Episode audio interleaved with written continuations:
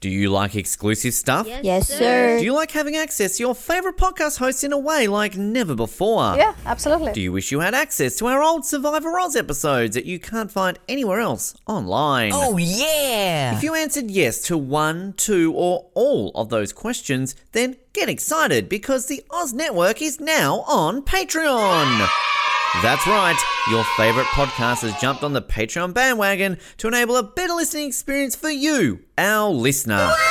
For more details, simply head to www.patreon.com/OzNetwork, where you can sign up for as little as $3 a month. It'll be the best decision you make since that last bad one you made.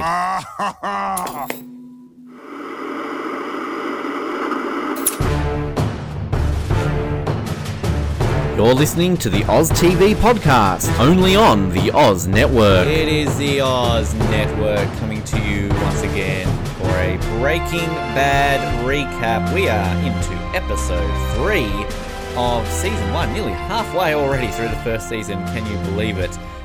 We are into the third episode, and the bag's in the river. This first aired on February the 10th, 2008. Directed by Adam Bernstein and written by the show's creator, Mr. Vince Gilligan. And a very interesting episode, this one, as most of the episodes are in this season, as most of the episodes are in this show.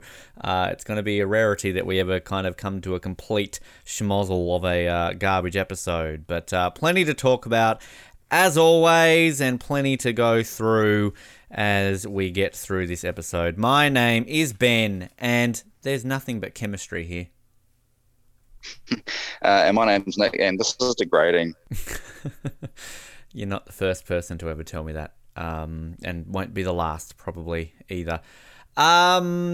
This is a decent episode. This is a good episode. I don't really know how else to say. I mean, there's kind of there's a lot of dialogue, there's some talking, there's some gross stuff, there's interesting stuff. I mean, yeah, 3 episodes in, and again, I don't think we're really seeing anything bad, except for Breaking Bad. That's a very bad pun. But yeah, what's your take on and the bags in the river?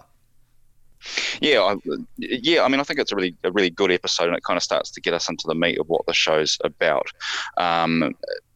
The thing I kind of like about this episode is it starts us down the real trail of Walt becoming who he eventually becomes, right? And I think one of the things that's really interesting to watch is obviously there's a big moment in this episode, and how he reacts to that is very different from how he'll start to react doing similar type things later in the show. I think it's also an interesting episode because it starts to introduce a little bit of his backstory, especially in this kind of cold open to the episode. We kind of don't find out who this person is until the next episode. But, you know, you're starting to get a bit of depth to the characters as well. So I think from that perspective, it's a really good episode. I think it starts to build some of the other characters out as well, which is great. So it's a tense episode. There's lots going on, but just starting to build this world up a little bit, which is fantastic. I always forget that he kills someone so quickly.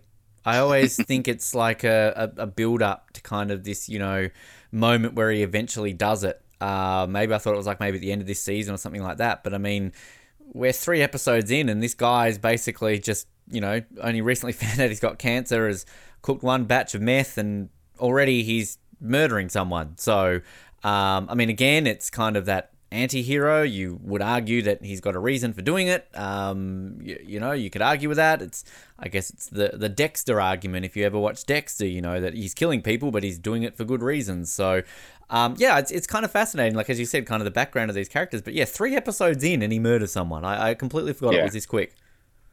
Yeah, you do kind of forget, and I think it's the kind of moment where you realise, shit, this is real, this show, you know. And I think we maybe talked a little bit in those first couple of episodes about really good, but maybe doesn't hook everybody, you know, like takes a little bit to get into. While that first episode's really, really amazing, you know, like I think not everybody's going to be like hooked straight away. Whereas like after this, I think it's pretty amazing, right? Like everybody's in after this. So yeah, I think it is really cool. It kind of sets up what the show's really about, I think. particularly the opening scene when we just basically get, let's wipe up a bunch of blood and guts, which is always fun. And a lot of the fancy sort of camera work that this show is kind of known for, these like really cool shots that they do. So they've kind of got this transparent floor almost, the way you're watching them like clean up the blood and guts. It's very clever the way they sort of do it. And it sort of intersects, I guess, with this flashback where, as you said, sort of Walt's chatting with an unknown woman, but I know this woman. I don't know how much of a Friends fan you are, Nick, but of course this is Susan Bunch from Friends. So we will get to know who this character is. She's quite a significant character. I think only in a few weeks too, isn't it? Like she's brought in pretty soon. You get to meet her properly, don't you? I think it's actually next week, isn't it? Or the week after, when they go to the party. I think that's kind of when you start to find out who she is. So yeah, I think it's it does happen reasonably quickly. But yeah, at the moment, and I think what's quite interesting is that you maybe don't find out exactly kind of how these two are connected. It takes a little while to actually, I think, before you understand that this is kind of a, you know, an ex-partner of Walt's or whatever from his kind of days when he was kind of, maybe might want to say cool or whatever, you know, like he actually was kind of a cool guy, and so that's really interesting. I think that you kind of get to see these early scenes where he's like in his prime and before he's turned into kind of the sad sack that you kind of see in Breaking Bad.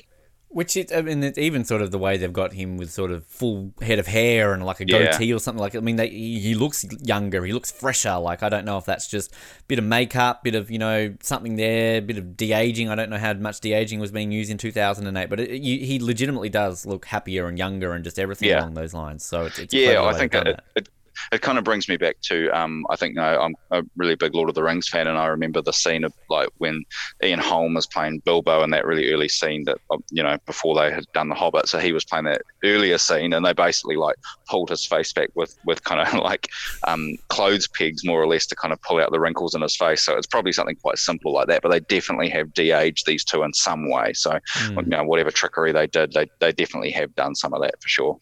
Not quite the extent of, you know, a complete digital, you know, Carrie Fisher or something like that now. It's sort of, you know, like a bit of a fancier work back then. But this sort of flashback, it's sort of, Walt and this unknown woman, we'll call her Gretchen. It's Gretchen. They're basically going through the percentages of what makes up a human body, essentially, and it's kind of connected as you see Walt and Jesse wiping up a human body. So they talk about calcium and he picks up like a jawbone, and they're talking about iron and he's picking up a gun. It's really cool. It's really clever. And it's sort of, you know, they get to something like 99 point whatever it is percent that something's missing, and we'll sort of come back to that at the end. But I've got a question. Like, again, like this show, it's great, but like, I mean, there was a very famous murder in Hobart, like years and years and years ago. A guy killed his wife, chopped her up, and flushed her down the toilet. And they basically found him because they traced like the blood and stuff from the pipes to the toilet of where he did this. Now, Albuquerque, I think, is a bit of a bigger city than Hobart, but like they're flushing down some chunky parts of a human body here. This is going to be showing up at a sewage plant. Like, I mean, again, we don't want Walt to get caught in the first episode, and I guess then Jesse probably gets into trouble because it's his house, but I don't know. Like, again, you know, suspend a bit of disbelief with this, but if you're flushing down a bit of a chunky old body down the toilet there, surely there's somebody going to see this at the local Albuquerque sewage plant. Yeah, I think it's quite an interesting thing to think about, really, because normally I would agree with you about, you know, suspending disbelief and all that kind of stuff. But, yeah, I think the show kind of prides itself a little bit on realism around some of these scenes. So I think we've got to kind of keep that in mind. Yeah, I mean, it is an interesting one, but I think, yeah, I think you don't want to get too bogged down on that stuff, because I think it can really take away from it. And this is one of those ones where I think we actually talked about it in one of the first two recaps we did, which was around the Mythbusters episode that they did around, you know, could you actually dissolve a human body in this hydrochloric acid, and what would actually happen. And, you know, since we last talked about that, I have actually tracked that down. I found it on YouTube, I think. And basically they said, you know, they chucked a pig into this kind of stuff, and they said, no, there's no way you could do it. it. Like, it would burn off some of it, but you know, most of the body would still exist. And so, yeah, I think, you know, while this is really cool, I think it's definitely not hugely realistic. And yeah, but I think it probably does speak to a bit of a bigger point that is we all know that, you know, that Walt's maybe, well, he's kind of amateur at the moment, and so, you know, like, he is probably making mistakes that, you know, maybe later on we're not going to see as much of this, or he's better at covering his tracks and things like that. So I think while you're right, we don't want him to get caught at this point. I think probably the bigger point is that he's doing things that could lead to him getting caught at the moment. And I guess, I mean, suspension of disbelief. Like, apparently Dexter's the flavour of the month now, bringing it up again. But, like, I mean, you know, I'm sure with the amount of people that Dexter kills, like, they're not going to, you know, I realise they sort of discover the bodies and all. It's been a while since I've watched it. But, I mean, you know, there's no way that surely somebody doesn't catch on to that sort of stuff after a while. But who knows? There are maybe serial killers out there that have never been caught and are just so good at it. So, hello to all our serial killer listeners today. I hope you enjoy the show. We enjoy your work. Just don't take it out on us. So I wonder what our crossover is of serial killers and Oz Network listeners. Well, I mean, didn't we used to talk about that back in our Nip Tuck days of, like, our doctor listeners? So, you know, we got a lot of feedback from our doctor listeners. So, you know, we have now Skylar and Marie and Walt Jr. painting a room. Walt Jr. says yo, and Skylar doesn't like it. And Skylar's basically trying to get some information here from Marie about smoking pot, claiming it's for a story. And then automatically Marie's like, Walt Jr.'s on pot. So it's kind of a fun... I do like how, though, Skylar's like, oh, I remember when I did it. So, like... is she just implying that Marie did it a lot more than she did? Like, is Marie just a stoner back in the day? Is this what we're seeing? I like it when we go back to Jesse's place and we've sort of got Jesse and Walt hosing each other off in little kiddie pools. It's kind of a nice little scene. Jesse decides to get high on the meth, and we're down in the basement where Walt's cleaning out Crazy Eight's poop, which is always a good scene. Seemed like a pretty big load by the amount of poop that's going down in that toilet.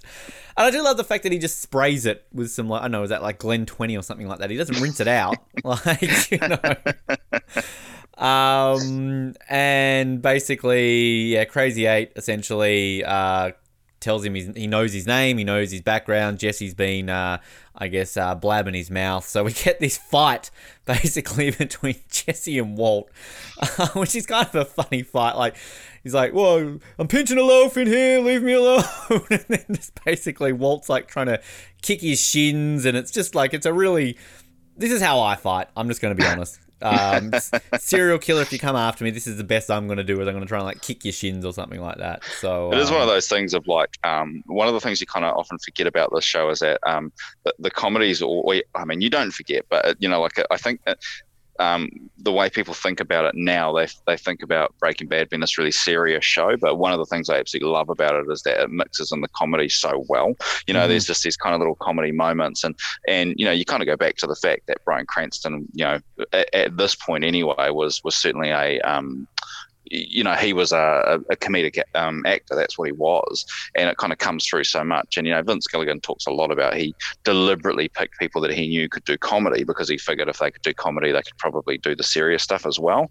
But I think it really just keeps the show kind of, I think it would just be really heavy if there wasn't these kind of comedic moments. And I think about kind of other shows that are kind of in the same vein, that were kind of like big, massive shows at the time, like maybe kind of like Walking Dead and Game of Thrones. They kind of don't have the same comedy element to them that kind of gives that kind of sense of lightness. So I actually, yeah, I do really like that they've kind of done this, you know.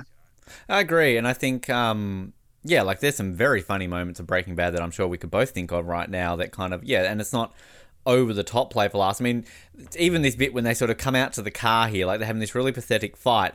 And I just fucking love Jesse here when he's going on about, you know, we decided our jobs and the coin flip is sacred. Like, he's just basically, like, living on this notion that, like, you can never break a coin flip. And then what does he say at one point? Like, Heil Hitler, bitch, or something like that. And the way he's just, like...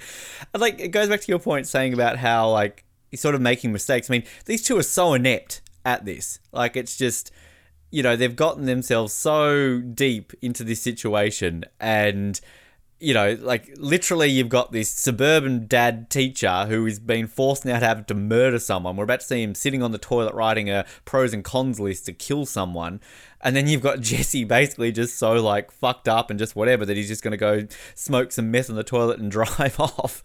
So, yeah, they're both so inept at what they're doing. But it's not, like, it's not meant to be super hilarious, but it is kind of hilarious because, again, these two are so inept at something that, you know, we're watching going, well, you know, what are they doing? How are they getting themselves into this situation? Mm, yeah, and I think it's one of those things too of, you know, I think we talked in the first couple of episodes that, like, I love the Walt character. I'm not as sold on the Jesse character. It's something I'm looking forward to as we kind of go past, you know, the rest of this, you know, the series is do I kind of actually find things I like about Jesse that maybe I didn't see on previous watchings of this. But I think having that kind of Jesse character who is kind of the complete opposite of Walt in most ways, I think is just, it's obviously that kind of odd couple stuff that makes this work really, really well. I think it would have been, you know, they just got the elements right of these two characters who kind of bounce off each other in kind of fun ways, I think, and just sets us up really, really well, I think.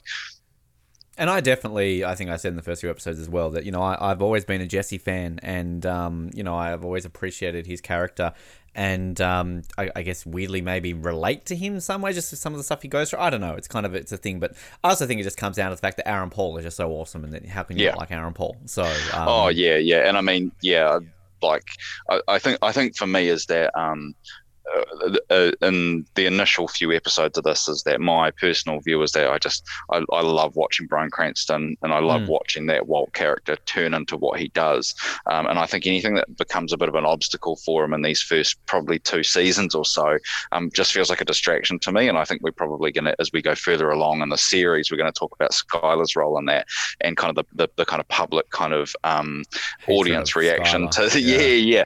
And so I think that will come up kind of later on, but at the moment it kind of feels like Jesse's a little bit of a an obstacle to Walt maybe doing what he wants to do, and so that he kind of annoys me in some ways, but it's absolutely nothing to do with the acting. You're totally right. Aaron Paul's a phenomenal actor, like basically everyone on the show. You know what's really fascinating is that, without ruining the illusion of time on this podcast, and I guess sort of in the time frame it's taken us to record the second and third episode, I through that time actually managed to watch a couple of episodes of Malcolm in the Middle. And it's been a long time since I've watched... I don't think I'd seen any Malcolm in the Middle since I'd watched Breaking Bad. So, again, it kind of goes back to that point of seeing Bryan Cranston in that comedic role. But, again, it's just so believable. Like, I mean, I remember when I first heard about the show, and as I think I said in the very first episode, it took me a while to watch it. And a lot of that, I think, came down to the fact that I don't know how I could handle Bryan Cranston in such a serious role. But, like, again, he just does it so damn well. So, yeah, I don't know when the last time you watched Malcolm in the Middle was, but it's a bit interesting. But, you know, it still holds up quite well. I mean, I was never a massive Malcolm in the Middle fan, but obviously had seen enough episodes because I'm a living, breathing human being. You know, like everybody's kind of seen that, you know. So it's kind of one of those ubiquitous shows that you kind of can't miss. So while I wasn't a massive fan, I'm pretty, you know, I understand the kind of character that he was playing in that show, and you know, you see shadows of it here, but it's certainly a very different character in Breaking Bad, of course. Now, we get a random scene of Marie in a shoe store, basically calling up Hank to tell him about Walt Jr. I do love Hank on the phone here, like yelling at these pervs, "Get out! Get out! Get out!" And he's like, "Hank!" And I do like it sort of, you know, she basically gets him to talk to Walt Jr. And then I love at the end when he's like, "Where's my sugar?"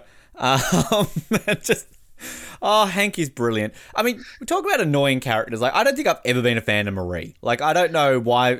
Maybe Marie does get the hate that Skylar gets. I don't know. But Marie's kind of a pain in the butt a lot of the times. I mean, this is the start of her kleptomaniac storyline, which doesn't really go anywhere, does it? Like, I feel like... Yeah, well, I that's the kind of point I wanted to make, is that I think for a show that's really tight and everything's kind of so well done, you know, I think the Marie...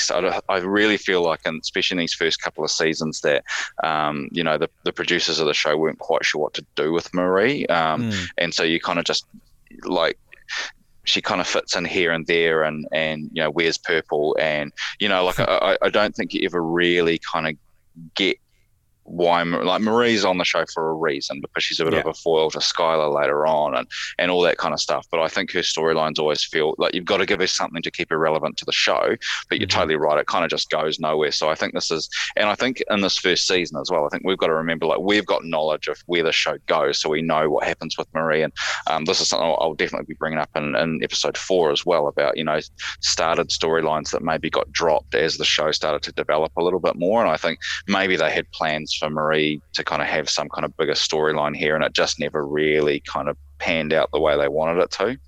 Particularly with bitchy store attendant, who basically is like, you need to wear some comfies or something, and she's like, I'm really clean, and then she just walks out with these shoes. So I'm just having a bit of a mind blank, but Marie, what's her occupation? Is she like she nurse or something? Like, yeah, because it's something medical, and I wonder if there was going to be some kind of crossover there, where they were thinking about what would be like maybe stealing product from her or something. You know, like maybe that's what they were thinking of doing with her character, maybe. And it just never kind of happens, you know. So I think there was probably some thought on where they were going to take her, and I think you've got to give producers a few mulligans in this first season, because not everything's going to be so tightly wound up in that first season, and I think this is just one of them. You don't quite get where Marie's going, but I think she's there because I think we talked in those first couple of episodes about was there a world where maybe Hank is Skylar's brother, you know, like you could actually just remove Marie from the storyline entirely, and I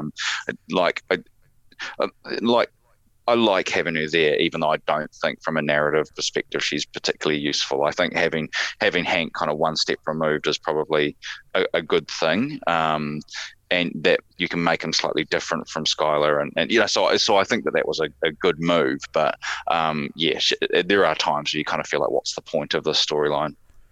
Well, next part we get I like this scene. Hank and Walt Jr. at the Crystal Palace. The Crossroads Hotel. Now, having lived in North America, I can proudly say these places exist. I have seen these in person. So they're quite sketchy looking. But I love this, like, Hank basically going through this thing, like, you know, basically accusing him of taking meth and gateway drug. And then we meet, what's this prostitute's name? Because she, she sort of makes a few appearances, doesn't she? Yeah. She definitely has a name. Wendy. Yes, of course. Can I have a Wendy or whatever he says. So, yeah, that's right. Yeah. Basically, you know, this is just Hank showing Walt Jr. the way. Walt Jr.'s loving it. He's laughing. He's, you know, thinks it's funny and all this kind of stuff. Hank basically just makes fun of Wendy. What did he say? Like, what have you been smoking except for some sausage? And he does his, like, laugh. Like, the Hank laugh is fantastic. And then essentially Wendy goes back up to the room, and we see that Jesse has run away from the fight with Walt and is basically having sex with Wendy. So I like the really nonchalant way of, like, she comes back in the room and, like, just, like, takes her pants down, like, and then kind of like goes slightly out of focus. That's quite weird. Hank's a funny character. I think, like, you know, like, we don't like to date these too much, but, you know, we're doing this in 2021, and I think Hank would have been cancelled if he was alive in 2021, you know, like some of his comments, and not so much in this, but, you know, like some of the comments he makes to Gomie about his, you know, like his Hispanic friends and stuff like that. Like, I just think they wouldn't get away with these jokes, you know, if they were doing them now. But I love it. It's so good. It's so right for the character. It's just perfect for that character. As much as, like, I think we probably did talk about this in the first few episodes. Again, it's been a while, apparently, people, but, like, I think, like, yeah, you're right. You probably wouldn't get away with it. But I also do think that you kind of still do need characters like this, because no matter how much... Real. Yeah, it's exactly. Real. Like, no matter how much you politically correct the world, there are still people like this. So, and, like, you can't take that realism out of it. You're right. Like, you know, it is real. But, like, no, I think it is interesting to kind of watch. And I think, we get a few sort of lines at the end of this episode like that. Walt sitting on the toilet writing a pros and cons list of murdering Crazy Eight. I love he's like, let him live, you know, it's the right thing to do. You know, you won't be able to live with yourself. Post-mortem sense, murder is wrong. Followed by the con list of, he will kill you and all of your family. And I think it's that this is the crux of, like, the moral dilemma that Walt's in. He's put himself in a situation that is a no-win situation, that he doesn't really have an option. He's going to have to do this, but he's having to talk himself around. And like, you know, without spoiling too much, you know, obviously we're seeing the metamorphosis of this guy over the course of 5 seasons, 5.5 seasons, 6 seasons, whatever you deem those last couple of seasons to be. You know, like at this time, this is a really hard decision for him. But obviously, as he gets more and more into this world, it's going to become an easier decision. And like, this is just so critical to not sympathizing, but to understand the Walt character, is to see what a struggle this first kill is for him. Yeah, for sure. We then get him calling up Skylar basically to say that he's running late and he won't be back from the car wash. And then Skylar basically calls him out for his bullshit. Called Bogdan a few weeks ago, knows he's been fired, and she's basically like, why don't you just stay wherever you're staying tonight? Now, again, I mentioned it's the first few episodes. Like, you're sort of talking about being a foil to Walt, and like, again, Skylar's going to do some pretty shit stuff, which I won't agree with in the future. But like, she has every right to be right how she is. Like, absolutely every right. Her husband is lying to her and basically is like, oh, I'm still at work, and like completely has lied to her. So in what normal relationship will this not happen? So I don't, like, if this is, I don't know if this is things that people complain about. Skylar, oh, she's so naggy, just letting, like, again, logical. I think she's got every right to be what she's acting like right now. Yeah, absolutely. And I think as well, this starts to, you know, one of Walt's kind of skills that he hones through the show is not just about the making of meth, but lying. He becomes a much more accomplished liar as the show goes along. And right now, you're kind of seeing his kind of, he's not good at lying, and you know he's kind of not able to really do it with ease at the moment, but he's going to get better at that. And so yeah, I mean, I think any reasonable viewer at the moment would would feel for Skylar, because she's sitting at home, she's pregnant, and she doesn't know where her husband is, and at the moment, you know, she also doesn't know what's going on with him, so she just doesn't. You know, like, she just doesn't know anything, so of course she's going to have concerns. So yeah, I totally agree. I think we're going to get into more of Skylar as a character in later seasons, but at the moment, yeah, there's lots going on here that I think you can sympathise with her about. Which one thing that I really love, I love the ending of this episode and how it's sort of the cliffhanger, because it leaves it on a layer where you don't know what Walt's about to tell her, and this all borders into the fact that. We know he's got cancer. We know it's inoperable, but we also know he's kind of committing some crimes. So kind of like it's very cleverly done. And even rewatching this, and again, I'm jumping ahead here, but like I remember rewatching this kind of like, oh, like he doesn't, because like he doesn't admit to her straight away what he's done, because like also I think the cancer thing like has sort of not been forgotten about, because obviously Walt's about to tell Crazy Eight. He's the first person he tells, but it's just very cleverly done. And I think kind of the way they're kind of keeping this open ended with Skylar at the moment is very. It's done so well. And like, you're right, like he does become so much better at lying, obviously, as he goes on. But like going back to your point you made at the very beginning of this episode, like Walt's such an amateur right at this point. I mean, and it's fascinating what we're about to get now, this whole sequence now with Crazy Eight, because as I said, like I forgot that he killed someone so quickly in this show.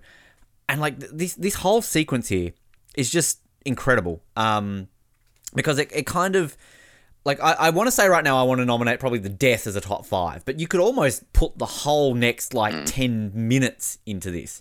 Because basically Walt makes Crazy Eight a sandwich, goes through sort of all this. And, like, this is one thing, too, which the few people I've heard complain about Breaking Bad, they often talk about how, like, you know, like, I think you mentioned something a bit slow. Like, do we really need to see, like, a 3-minute scene of him making a sandwich and chopping things off and walking slowly? But, like, that adds to the atmosphere. That adds to the realism. That makes you sort of, it's more tense in leading up to this moment because... yeah, it's a bit long, him making a sandwich and then coughing and walking down the stairs and collapsing. But it's just, it's real. Like, it just feels like you're there. So he literally collapses, knocks himself out, breaks the plate, which is obviously an important little moment, wakes up, goes and makes another sandwich, Crazy Eight, admits that he's got lung cancer, which, until he points it out, that you're the first person I've told, like, I think as a viewer, we've forgotten that, haven't we? Yeah, you know, I think that's kind of a key moment. And we kind of just get this nice scene, like, what is this, like a 5-10 minute scene of just sort of Walt getting to know Crazy Eight and almost basically making it so that he doesn't have to kill him. And it's so well acted between these two. Like, it's just so natural. Like, Walt finding out that he worked in this furniture store. Excuse me, I'm choking. This is very professional. That's why we've been away for a few, recording breaks, because I'm getting less professional. Basically, yeah, learning about him and his furniture store and his music degree and just kind of humanizing this. And even the way Crazy Eight's kind of like, this isn't going to make it easy, if you get to know me and things like that, sharing a beer and all that sort of stuff. And basically this whole conversation leads to Walt believing him that, like, okay, you're a normal kid. You're not going to kill me. This is great. I'm going to go upstairs and get the key. Yeah. I believe Crazy Eight here. Like, I believe him. Like, yeah, okay. Like, bloody oath. Damn, okay. And then it kind of sets off this amazing sequence where Walt puts some rubbish in the bin. He sees the broken plate and it kind of clicks. He's like, maybe I should check this plate to make sure that all the pieces are there. To which he puts it together, realizes that there's a massive giant chunk missing, which of course then knows that basically Crazy Eight has got a piece that he's going to kill him. And then, yeah, like... I think you probably can't put the whole scene in, but this is the scene you would nominate for the top five. It's the kill. It's Walt's first kill. He basically just comes down. The way Bryan Cranston acts this is just incredible, just how emotional he is and kind of, even this guy who plays Crazy Eight, I need to find his name because even the way he plays this is absolutely fantastic. And basically it all leads to Walt saying, oh, so when are you going to stab me, basically? And we just get this tense scene of Crazy Eight sort of hunting behind him, eventually stabbing Walt in his leg a few times. And then Crazy Eight dies. Walt's in tears. I'm sorry. I'm so sorry. Again, so realistic. Like, I mean, look, not that I've ever been witness to a murder before. But, like, I mean, think about it. If we had to murder someone, I don't think any normal human being is just going to do it and be like, cool, that was easy. Like, you would probably react like this. Just so tense, so amazing, so everything. I mean, just... everything here, Nick, is brilliant. The conversation right through to the death. I mean, you can't speak volumes enough of how amazing this whole sequence is. Yeah, I think there's a few points there I'll pick up on, and I think that whole thing about people saying it's too slow, that's actually not a criticism I've heard, but I think for me you need that because it sells the fact that Walt wants to see something. He wants to believe that he can let this guy go and it will be all right. And so you kind of need to see him treating this person like a human, and I think that that's a critically important scene. So I think for people to say they need to get rid of that, like, to me, I think him then coming to this realization that, there's a piece missing from the plate doesn't work if you don't have the scenes of him wanting to believe that Crazy Eight somebody he's not beforehand. So I think it's absolutely important to have those scenes there. And I think you've got to remember where Walt is in this journey at the moment. Like, he's, he is still a good guy who's gotten it over his head. That's kind of who he is at the moment. And so I think you've absolutely got to kind of, you have to believe that, if you don't believe that, then everything that starts to follow it doesn't feel right. I think that whole point about this being the first person that he's told, that's a really important point because we're obviously seeing the story through Walt's perspective. And so obviously we know, and we've kind of gone on the journey with Walt, but obviously if you were to tell the story from Skylar's perspective, for example, or even Jesse's perspective, they don't know that yet. So it's a really, really, personal thing, and the fact that he chooses this kind of criminal who he maybe doesn't trust as the first person he tells is really interesting. Obviously he's put in a situation where collapsing in front of him like that, kind of he has to tell something. So I think all of that's really good. I think that discussion between the two of them is great, and yeah, it just humanizes Crazy Eight because the killing scene does not work if you don't feel like this guy is a real person. Like, I think if he's just some kind of gangster thug, this just doesn't really feel as impactful as it is. Yeah, Bryan Cranston's acting is phenomenal in this whole thing. It is just amazing, and the fact that he's acting. He's acting an acting scene, if you know what I mean. Like, he's acting like he's going to release Crazy Eight, and he's actually not. So, there's like a double layer of acting there, which is really, really impressive. I think that's really, really good. And yeah, I think the actual centerpiece of this all is obviously the killing scene. And you're absolutely right. I mean, we couldn't not make it one of our top top five scenes because it is just so good. Everything about it is so good. The tension here is really, really good. So I think one of the things that we kind of need to remember as well is the kind of directing, the kind of music work in this. Like I made some notes around the kind of ticking clock sounds when he kind of discovers that piece of the plate that's missing. You know, I think that that's just really, really just incredible. And I like even the thing of like him getting stabbed by that piece of plate in his leg, it's because he ends up having to put, you know, a bit more kind of pressure and tension onto it by putting his leg up, you know, like, so the whole thing, like, it happens for a reason. It's not just a byproduct to kind of, you know, like, build tension. It's actually something that has to happen, and that kind of slowing down of Crazy Eight as he kind of has less and less oxygen in his system. And I think just things like the makeup's really impressive. I think the kind of bloodshot eyes and the kind of blood rushing into his face, I think are like, I would put this on par with anything that kind of like from a shock value that you see on Game of Thrones, you know, in terms of like, you know, Game of Thrones might have somebody, you know, head getting crushed or something, and that's pretty gross, but this feels like really, really real. And so it just, it kind of just feels like afterwards you're kind of just like, oh my God, I can't believe that just happened. So I think it is just so incredible. And I think, I know we're going to go on and talk about the rest of the episode, but that it's followed so quickly, and this would have been after an ad break, I guess, if it was on TV. I don't know, maybe not, because it's on AMC. Anyway, the scene that follows it is this kind of like ideal suburbia scene, you know, where like you see these old ladies power walking, and you know they're always like in the episodes. Who are these old ladies? And I think that that's a really important point, that this kind of this horrible stuff is happening in kind of, you know, this kind of beautiful suburbia where nobody actually realizes what's happening in their backyard. And I think just like the horrific nature of it is kind of intensified by the fact that everything that's happening around them is quote unquote normal. So I mean, I can't speak highly enough of how good this is. It is just amazing.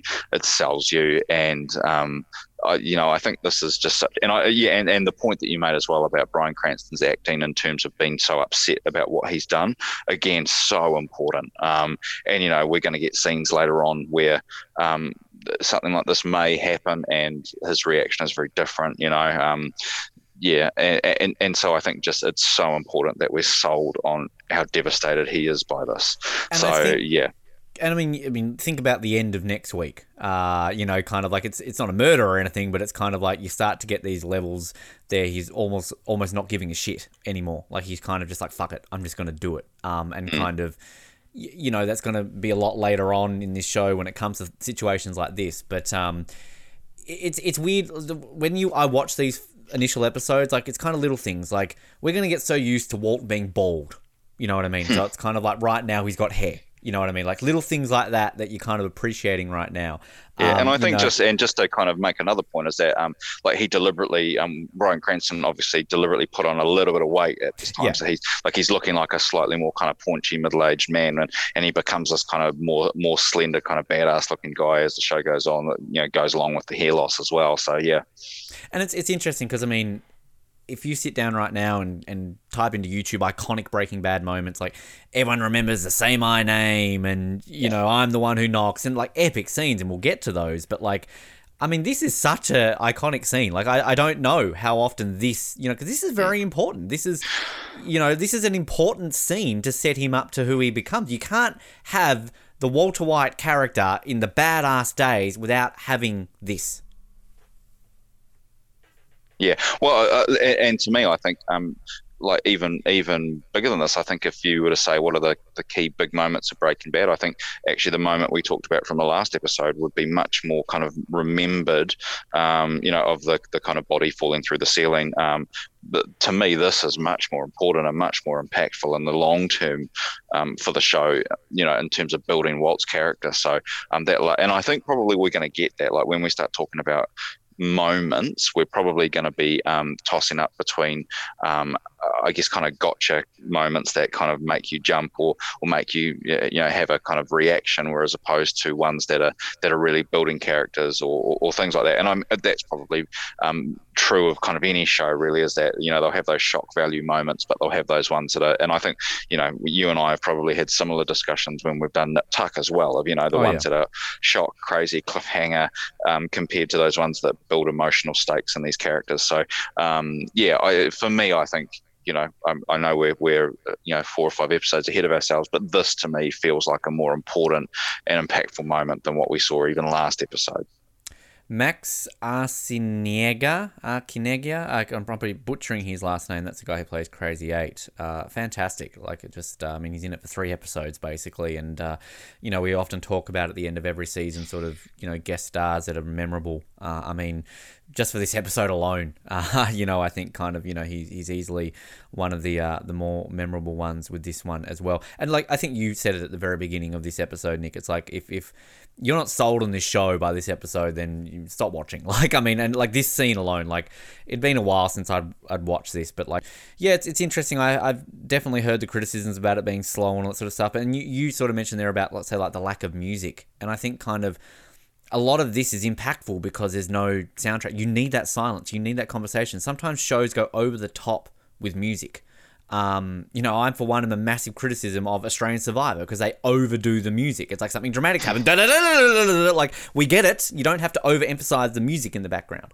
But like, this is just perfect. You know, I mean, well, I think Vince Gilligan is really, really good at building tension, and often he does it through. I wouldn't even call it music; it's almost like sound effects, you know, like that. Because to me, it's almost like a, you know, like where he discovers that plate. It's almost like a clock ticking, like that's the sound it is, like, or like a bomb ticking or whatever. And so it's actually, it's not even really music, and you know, I think. He's really good at kind of just building those tense moments and knowing when to use a sound effect or a bit of music to kind of bring home a point and when to just let the sound drop out. And yeah, I think, you know, this and Better Call Saul, you see that ability to just really just notch up the tension is it's pretty cool.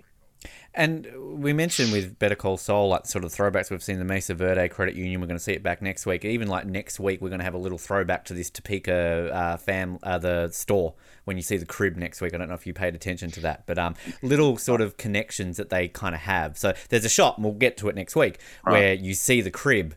And you actually, like, sort of emphasize the logo on the crib. It says, like, Topeka, like, store. And that's kind of Walt sort of looking at his episode, like, fuck, you know. Right. Like, there's my memory. I even the closing, like, you could end the episode on this. You could end the episode on this murder.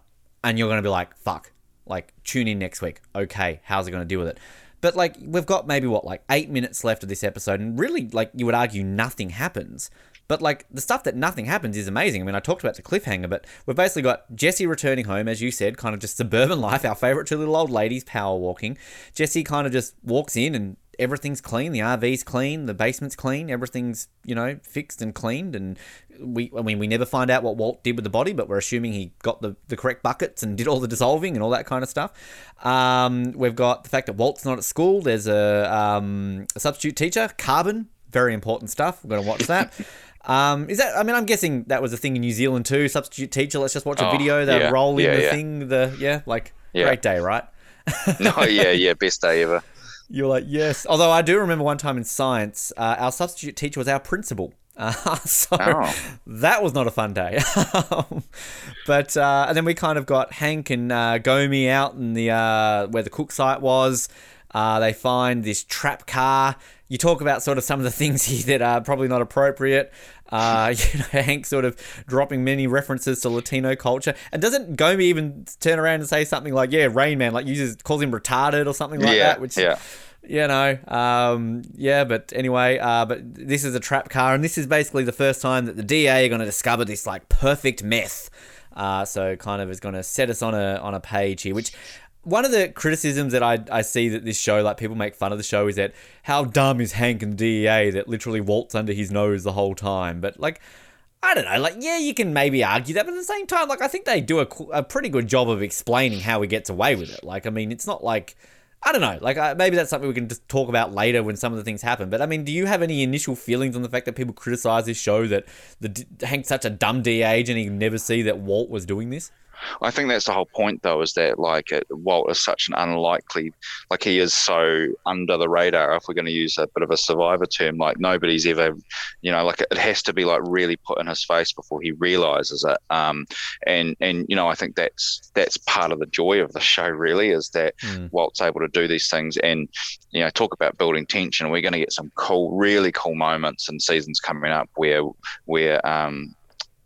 Walt almost gets caught, you know, and you know, so it's not like he's a million miles away. I always feel like Hank's on the case and he knows that this person's out there, but he doesn't know it's Walt, and I don't think there's any particular reason why he would. And I'm happy as we go through this to be called out if it feels like it's pretty obvious and he should have figured it out. But I think the whole thing that you get even from that first episode is that, you know, Hank's this really kind of braggadocious guy, and he, you know, well, I think he's got a genuine love or care or whatever you want to call it for his brother-in-law. He certainly looks down on him, and you know, certainly he doesn't really. He would never ever really expect that Walt could do these kind of things. So for me, I think it never really stretches on unbelievability to me. I think it's kind of it feels pretty natural to me, to be honest. Yeah, and one of the things I just wanted to say before we kind of move on from this, I think is really cool, is that you talked about, you know, there's like 8 minutes or whatever it is post the kind of Crazy Eight death, and you know, 7 of them or whatever it is are Walt's completely missing, you know, and I think that's quite a cool thing to do, because kind of what you're showing is that this massive thing's happened, and then the kind of instigator of it all just disappears, and we don't know where he's gone. And because, you know, the first time I kind of watched this through, it's like that little scene at the school where Walt's quote unquote sick, I was like, this kind of doesn't feel like it belongs. But what it's doing is kind of building again that tension about, well, what's happened to Walt? Like, what did he do after he's done that? So, so I think it's really cool that you kind of, you don't know what's happened to Walt, and it kind of, it just makes it really, really kind of impactful when we get to that moment where he walks through the door at home. Yeah, no, exactly. Another scene here, just with the Hank and that, they discover a mask. We saw that mask, obviously, you know, in, was it the last episode where the kids found it? And the other thing too is that, sorry if I'm cutting into what you might be about to say, is that Crazy Eight gets, you know, we find out that he's been like an undercover snitch or whatever for the police, right? And did we know that before? I apologize if that has come up before, but I don't think so. Yeah. So, and so there you go. I mean, like, if you go back and think about, well, you know, if Walt had let this guy go, he would have run straight to Hank, and then Hank would have known within, you know, 3 or 4 episodes. So actually, the longer term of Walt being successful or turning into this new person kind of relied on him making this move. He didn't know that. He was never to know that he was actually going to get snitched out if he had let Crazy Eight go. But that, you know, like, we're starting to, one of the big themes of the show, I guess, is consequences of your actions. You know, like every action you make has a consequence. And so that's, yeah, that's one of the things that we're learning here. So yeah, I was just, I couldn't remember that having come up anywhere else, but maybe no, I don't it has. Think it did either. No, yeah no, because I mean, sort of they mentioned that quite clearly at the beginning of the next episode too. So yeah, so but it was also, I think this comes back to like, yeah, that sort of amateur thing that you sort of mentioning, that they're still making mistakes. Like, you could almost argue that right now they're like, they're saying things like, oh, clearly they're coming out here and cooking in an RV and we found this, like, you know, and it's like, oh, okay, well, you know, their perfect way of doing it is sort of getting caught out straight away. But you mentioned sort of not knowing where Walt is. I love this shot of him parked sort of on an overpass, yeah, just watching the highway, and he's kind of going back to this flashback with Gretchen, that we don't know is Gretchen, but it's Gretchen. And we sort of get this scene where basically, you know, what's the point such and such that's missing? And she's like, the soul. And he's all like, oh, there's definitely chemistry here. Like, oh, who's this former romantic lab partner of Walt? And according to Breaking Bad Wiki, that chronologically this scene would take place somewhere between 1985 and 1989. Right. So it's the scene between Walt and Gretchen. Late 80s look, I think. I think that kind of fits. It feels kind of like Timothy Dalton era Breaking Bad, doesn't it? Like, it kind of feels about right. That's the look they were going for. Everyone had the Timothy Dalton hairstyle back in that period. But then we get this sort of cliffhanger, which I love this closing. Like, again, Walt just sort of comes home, sort of, you know, solemn and knows he's in trouble. Skylar's just sitting on the bed. She's crying, and Walt basically just, she turns around and he just says, Skylar, there's something I need to tell you. And then boom, end. And again, like, it's just the ambiguous ending. We don't know. Like, we know he's done a few naughty things and we know he's got cancer. So, like, what's he about to tell her? And you're like, hoo-hoo. So, yeah, it's a simple ending, but a great ending. Yeah, I wish I could remember what I thought was going to happen when I initially watched this first time. And I think, I'm pretty sure we talked about it in the first episode about our history with the show. But I binged this show. I caught up, just as the last season was showing. So the reality is that I probably found out about 5 minutes after he said it, because I probably just clicked next episode. But it would have been like, if I was watching this in real time, it would have been really interesting to think about what people were thinking about for a week in between these two episodes, like which of those two things he was, did people even think that that's what he was going to tell them, or if he was going to, there's a multitude of things I guess he could have been about to tell Aaron, so it would have been quite a fun guessing game, I think, in the moment. And I would be the same as you, because, like, as I said, I watched this well after it had aired, so, like, I kind of binged all 60-odd episodes in the space of a couple of months. So, I probably found out straight away too, but it'd be interesting if we've got any sort of day one viewers and they can remember anything along those lines, because, it would be very interesting to sort of go on that. Yeah, so that's the end of the episode. I mean, I guess before we get to sort of our ending things here, just looking through the trivia, apparently, so the version I have, at least, I got the swearing. I don't know if you did or not, but in the uncensored, sort of like the DVD versions and that, like, Jesse's got that moment in the car when he's telling to Walt, he says, like, fucking do it already, about killing Crazy Eight. And then Crazy Eight tells Walt, when he's talking about when he quit the job, he said, up until the day I said, fuck you and quit. So I think we sort of briefly touched on this in the first episode, that obviously we got boobs and a lot of F-bombs, at least in the pilot, because they were trying to sell this to HBO. The only ever time you see any nudity is in the first episode, and the F-bombs, they disappear, I feel. Like, again, maybe it's just the DVD releases. I've always had them. I don't know. But it's interesting, because it's a show of this nature that is, a cable show, because you're so used to HBO and things like that. I mean, we talked a lot about it in Nip Tuck. That kind of... it's a graphic show without being graphic. They didn't drop the F-bomb in Nip Tuck. They didn't show nudity in Nip Tuck, but you still saw enough that, kind of it was not left to the imagination. So this is kind of a similar thing, but I would almost say that Nip Tuck is a much more graphic and confronting show in a lot of the things it does versus what they do in Breaking Bad, which does it more subtly, but it still has the same impact. So yeah. I think there's a very, very infamous F-bomb that gets censored in, like, the third to last episode, I think, and I won't go into any more details until we get there, but I remember when I watched that quote-unquote live, that it was censored, and then watching it years later on the DVD, Blu-ray, whatever, is that it's uncensored, and that I remember it kind of sticking out because it was so unusual for them to have an F-bomb, even a censored F-bomb. I think it's kind of refreshing, like, I'm certainly no prude when it comes to swearing, but it's kind of nice not to have it kind of in your face all the time, to be honest. So I don't miss it, I guess, is what I'm saying. So I mean, that's interesting. I went over that other the trivia from Walt and Gretchen. I mean, they got the scene of Walt washing Emilio's remains off Jesse's body is reminiscent of Vincent and Jules in the film Pulp Fiction. Okay, and I think you went over this last week about cats in the bag and the bags in the river. Sort of the two episodes here is a quote from the film Sweet Smell of Success. Mm-hmm. I don't know if you've got any interesting things from the official guide at all, Nick. Or no, I've actually forgotten to get my guide out tonight, so I'll have to keep you posted in weeks to come. But you will. Yeah. I think I didn't need to worry about it because of that.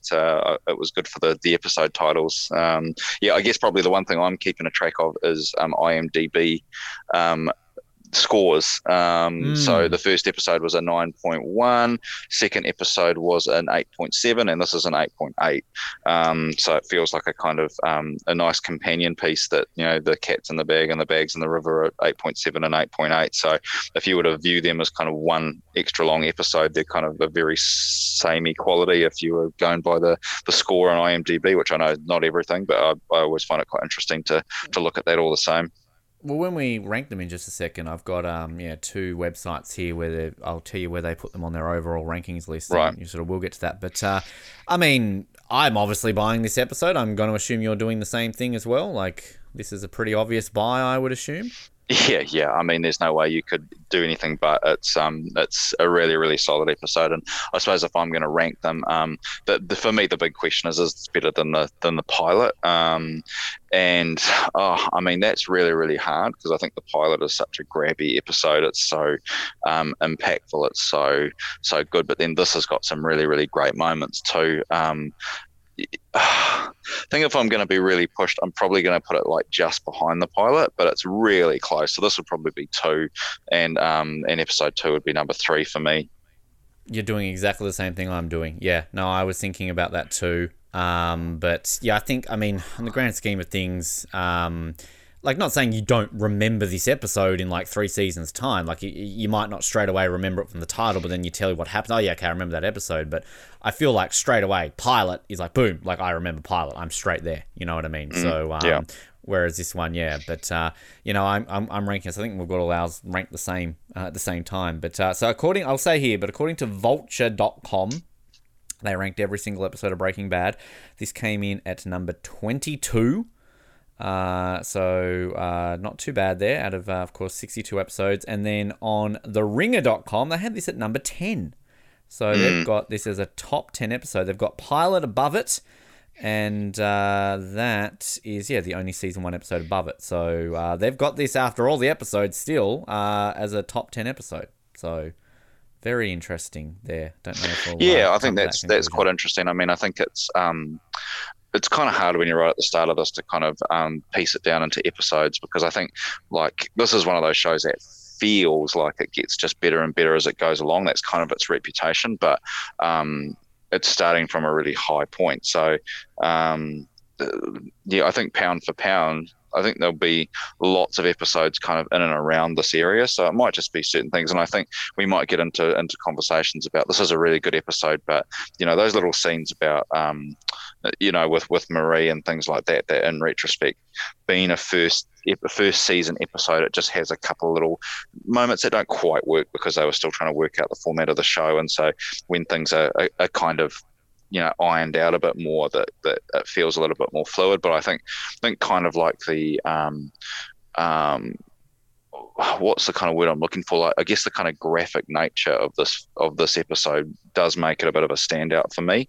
That it does just feel quite brutal and real, and yeah, like you said, I've never killed anybody either, so I don't know how real it actually is, but it certainly feels real. Well, you can tell us when you get to there one day. Just we'll add a little closing point on this episode. Next week, Cancer Man is the name of the episode, episode 4, and it's an interesting episode as always. We're never going to say this is an interesting episode. I mean, I'll say it right now. I think it's, you know, can't really compare to the first 3 episodes, but you know, it's still a good episode. Maybe not as high as the first 3, but initial thoughts on Cancer Man.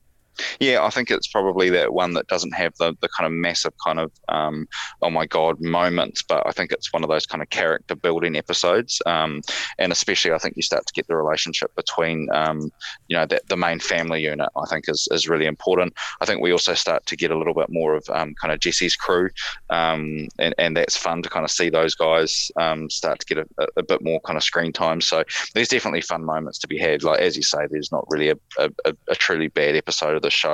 It probably isn't one of those episodes that jumps out at you like the first 3 maybe have, but still definitely some cool stuff to talk about. We get to meet a good friend of the Oz Network next week for the very first time. Skinny Pete, Charlie Baker, is his first appearance next week, so get excited for that. In the meantime, you'll hear all what to do at the end of this episode. Like, subscribe, do all that. Join us on Patreon, all the fun stuff, and yes, we will be back. And of course, remember, we've also got 24 that we're covering at the same time as well. Lost is happening eventually. We'll get there soon. I think we teased on that in Breaking Bad in the last few episodes, but obviously it is coming back, and all our other episodes as well will be there. So stay tuned for all of that. Until next week, my name is Ben, and I'm really clean. And I'm Nick, and get out now before it's too late. Thanks for downloading this episode of the Oz Network. Make sure you never miss an episode by subscribing to the podcast via Apple Podcasts, Spotify, Stitcher, Google Podcasts, or by copying our RSS feed into your preferred podcast provider. And while you're there, please drop us a rating and leave us some feedback. You can also be sure to stay up to date with all the latest episodes and happenings from the show, as well as finding out how you can get involved in upcoming episodes by following our social media pages on Facebook, Twitter and Instagram, as well as getting everything you need under one roof at theoznetwork.net. Thanks again for listening, and we'll speak to you next time.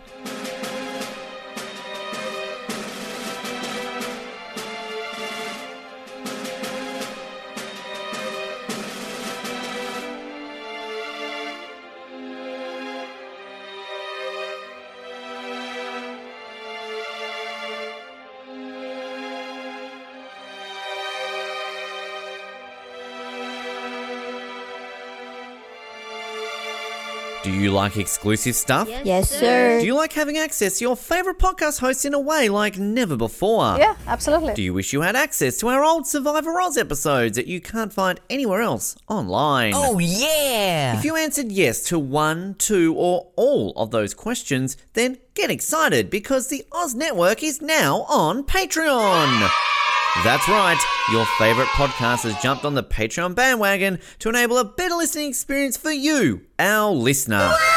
For more details, simply head to www.patreon.com/OzNetwork, where you can sign up for as little as $3 a month. It'll be the best decision you make since that last bad one you made.